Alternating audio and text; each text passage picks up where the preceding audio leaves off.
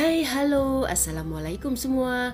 Jumpa lagi nih di podcast Morning Doctor bareng saya Nurida. Dan Puan, Di mana kita bisa sharing apa aja ya Puan dalam suka maupun duka dan berbagi kebaikan setelahnya. Apa pun nih keadaanmu saat ini, semoga selalu dalam berkah dan lindungan Allah Subhanahu wa taala ya. amin.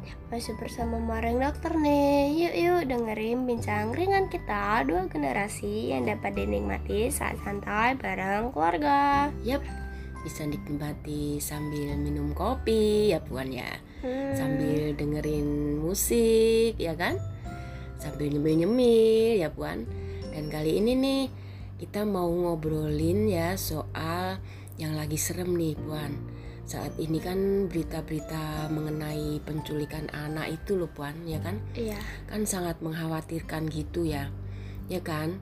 Beberapa waktu kemarin malah ada yang viral ya kan? Ada anak hilang ya kan?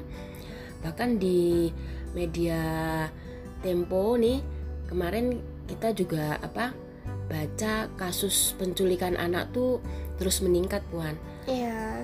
bahkan apa di awal Januari ini di awal-awal tahun ini itu ada berapa? 28. Mm-mm, 28 kasus ya Puan ya. Itu di awal tahun aja loh. Dari data Kementerian Pemberdayaan Perempuan dan Perlindungan Anak ya. Mm-mm. KPPA 2022 ya angka ini tuh meningkat dari tahun sebelumnya yang sebanyak 15 kejadian. Karenanya kan apa ya ini kayak udah jadi hal yang mengkhawatirkan gitu ya Puan ya. Mm-mm. ya kan? Apalagi buat ibu-ibu buat anak-anak remaja juga ya kan? Ini perlu perlu apa ya perlu perhatian khusus sih sebenarnya ya. Karena udah ya itu tadi mengkhawatirkan lah ya kan? Karena kan ancamannya juga buruk juga ya buat apa tuh? Buat kayak mental anak juga ya kan Mm-mm. jadi harus eh, waspada tentang penculikan itu ya nggak sih Mm-mm.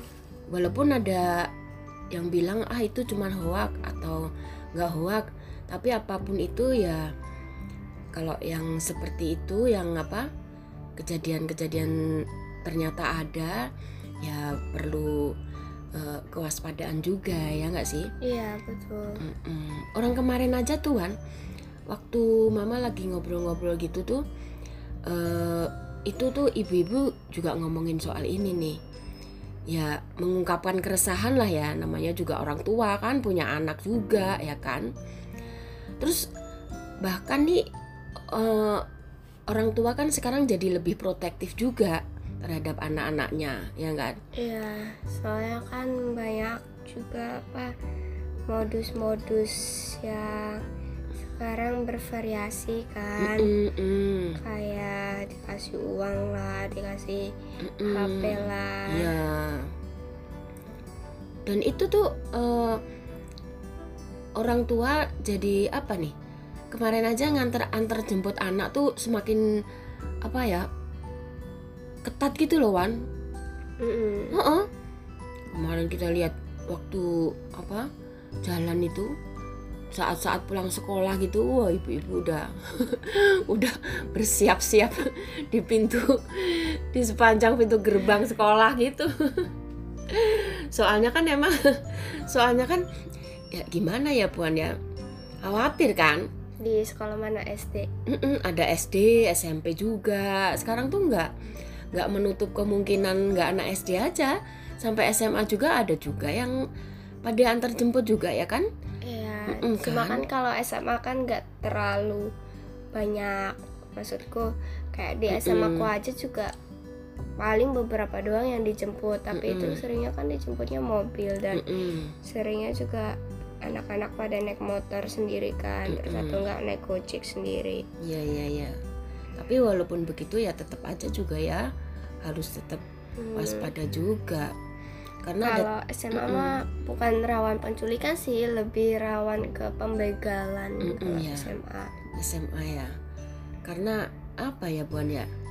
Bisa jadi kalau yang bawa motor juga itu eh, kayak modus-modus kan banyak tuh yang yang kamu bilang tadi ada yang pura-puranya eh mbak itu banyak kempes tuh atau gimana yang bikin bikin kita jadi ini ya Hmm. jadi khawatir terus. Nah itulah. Jadi modus mereka ya kan? Orang-orang penculik-penculik itu ya kan? Mm-mm. macem-macem tuh diiming-iming ada HP baru. Katanya itu lagi ada apa? Ada lagi bikin konten tuh. Tuh kalau ada mau ada HP ada di mobil itu gitu ya kan Ya, Taunya dia mau aja ya apalagi juga kan banyak sekarang anak SD SMA kan S- Mm-mm. SD SMP kan kayak ya tahu sendiri kan ma- apa Mm-mm. zamannya masih senang-senang buat main Mm-mm. HP gitu kan. terus makanan-makanan juga ya kan Mm-mm. ya kalau sebagai orang tua sih apa kekhawatiran ini apa ya menanggapinya juga walaupun nggak boleh terlalu terlalu parno gitu ya tapi tetap juga jadi perhatian juga. Karena kemarin juga ada di beberapa sekolah itu yang apa antar jemput sekolah itu harus ada tag anaknya gitu lah Hmm. Jadi kan jadi bener-bener gak sih ini anak orang tua dari anak tersebut gitu. Ya kan? Iya. sekolah-sekolah kan gitu sopirnya juga kalau misalnya dijemput sama sopir juga harus dicek tuh bener nggak sih ini ada name tag anaknya nggak Hmm. ya kan karena kan itu kalau biasanya kan waktu-waktu yang pas sekolah juga kan harus bertanggung jawab ya. Iya benar. Dan waktu-waktu pas buat menculik itu biasanya tuh waktu-waktu pulang sekolah ya Iya. kan. Waktu pulang sekolah, pulang les. Dan ya itulah kan kredit tuh ya mungkin ya biasanya ya. Jadinya nggak nggak nggak apa ya nggak Tapi nggak selalu pulang sekolah juga sih. Mm-mm Ada sih ya. juga yang beberapa anak yang baru berangkat udah diculik. iya ya. Hmm. jadi ini ya apa namanya ya pokoknya anak-anak sekolah gitu dan sekarang tuh penculik penculikan gitu tuh nggak nggak cuman eh, anak-anak orang berada loh pan Iya. anak-anak orang kaya yang biasanya cuma minta tebusan uang gitu ya kan Karena sekarang itu juga nggak terlalu mempan sih kalau Mm-mm. menurutku. Soalnya kan sekarang juga yang kenapa orang-orang tuh pada apa nyulik anak gitu kan gara-gara eh, dia pengen kayak jual organ kayak gitu kan pasti lebih mahal kan. Terus ya karena organ manusia kan yang paling seger kan yang anak-anak iya anak-anak remaja ya kan belum terkontaminasi apa pun kayak Mm-mm. rokok apa Mm-mm, paling juga iya. kalau rokok paling yang kayak kena asap asapnya mm-mm. aja. iya makanya itu yang banyak dicari mungkin ya Mm-mm.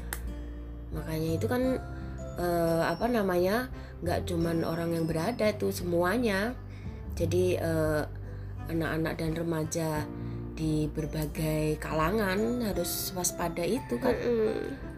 Kadang-kadang malah ada juga yang kasus kayak diambil sebentar gitu ya kan? Ada kan waktu itu kan rame juga kan? Ya, jadi kayak itu loh kayak diam kayak dia tuh diculiknya tuh cuman sebentar. Hmm. terus tiba-tiba tuh eh, apa? Tiba-tiba ketemu di mana tapi dalam keadaan lemas nah itu tadi mungkin udah operasi udah dioperasi diambil organnya gitu juga. Serem juga itu ya. Ya, serem lah. Iya kan? Makanya itu.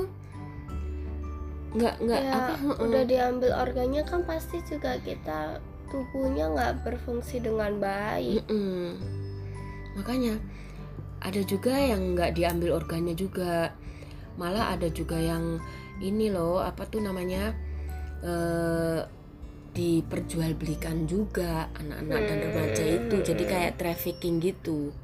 Ya ya kan? Jadi tujuannya tuh sebenarnya penculik-penculik penjahat itu banyak banget ya sekarang ya.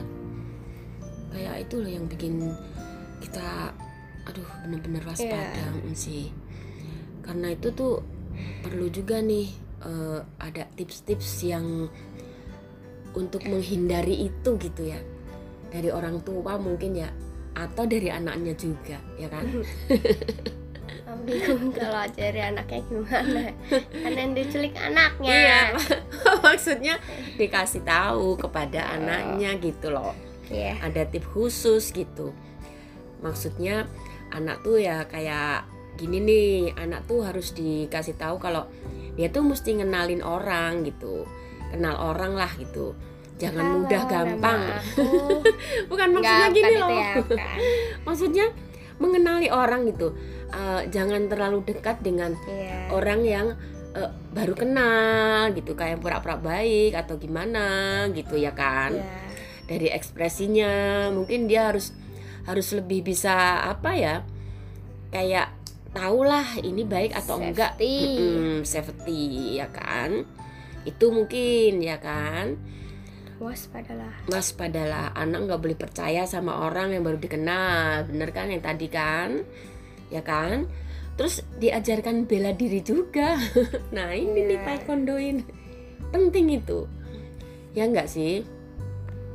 Ya kan? Bela diri. Apa eh, gimana sih kalau dia lagi dalam keadaan darurat? Ya kan? Kayak apa-apa aja sih yang harus eh, dia pergunakan apa tuh namanya? Kalau ada kayu pakai aja kayunya. Mm-mm, kalau ada kayu pakai kayu. Kalau enggak eh yang bagian tendangan bagian ditendang. iya bagian vital itu harus ditendang ya kan? Nggak usah takut ya kan?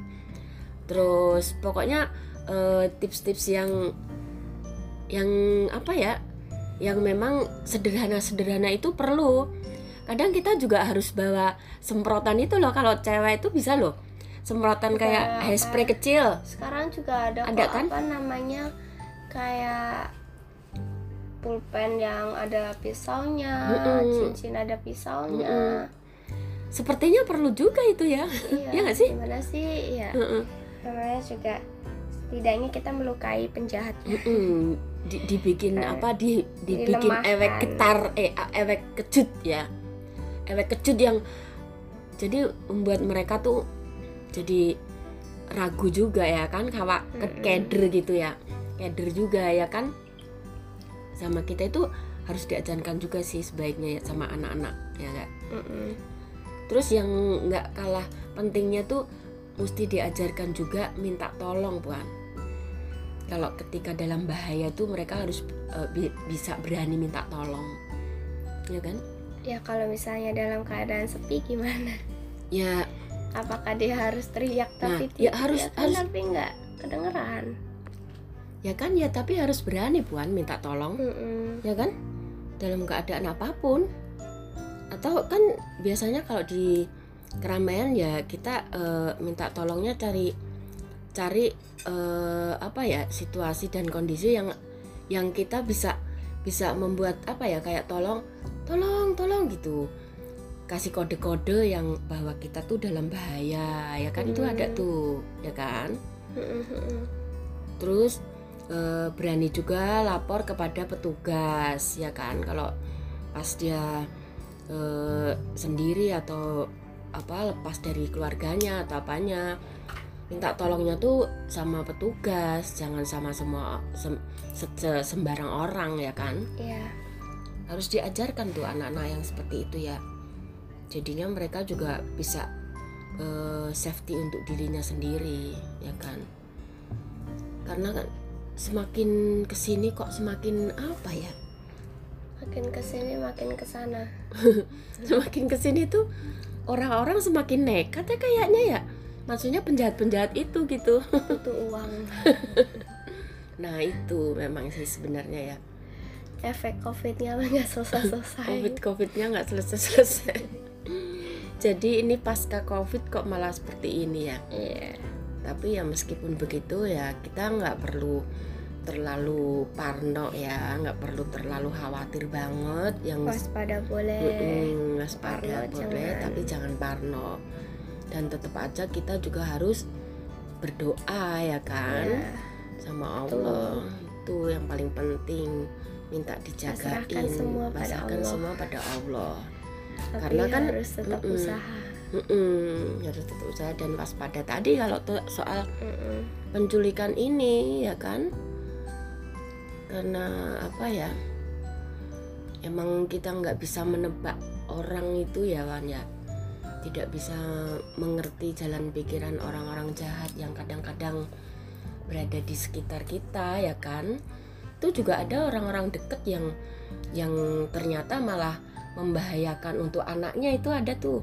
Di mana tuh beberapa kasus tuh ya Wan ya? Mm-mm, ada di Cilegon. Mm-mm, di Cilegon. Itu ada justru juga yang kasus aduh siapa sih anaknya yang waktu itu naik bajai diajakin? Oh iya. Itu juga. Itu juga. Ada di banyak lah. Makassar ya kan? Mm-mm. orang dekatnya juga yang dia kenal ya kan? Malah dia nggak nggak nggak nyangka lah kalau itu bisa berbuat sejahat itu ya terhadap dirinya. Makanya itu ya akhirnya kita harus berdoa aja sama Allah ya Puan ya. Mm-mm. dengan kasus-kasus seperti ini kita memang eh, apa ya prihatin juga ya puan ya. Apalagi sebagai orang tua ya eh, yang punya anak semoga aja kita selalu dalam lindungannya aja ya puan ya Hmm. selalu dilindungi sama Allah dan mudah-mudahan kasus-kasus seperti ini untuk yang akan datang tuh bisa berkurang nggak nggak malah bertambah ya puan ya Mm-mm. bisa segera diatasi juga ya kan ya oleh kepolisian, oleh pemerintah ya mudah-mudahan itu aja ya kali ya Puan ya, ya kan? Apalagi pesannya kayaknya Iya itu ya Puan ya. Mm-mm. kayak. Waspada lah, tetap waspada tapi nggak boleh terlalu parno, ya kan? Dan tetap terus berdoa berpasrah ke- kepada Allah. Itu aja mungkin ya Puan Mm-mm. obrolan kita tentang penculikan anak kali ini mudah-mudahan bermanfaat ya Puan ya. Jangan lupa follow IG-nya @nuridaz. Dan at Devin underscore Adinda Sampai ketemu di episode berikutnya ya Puan ya. Salam sehat dan, Dan selalu selalu semangat. semangat.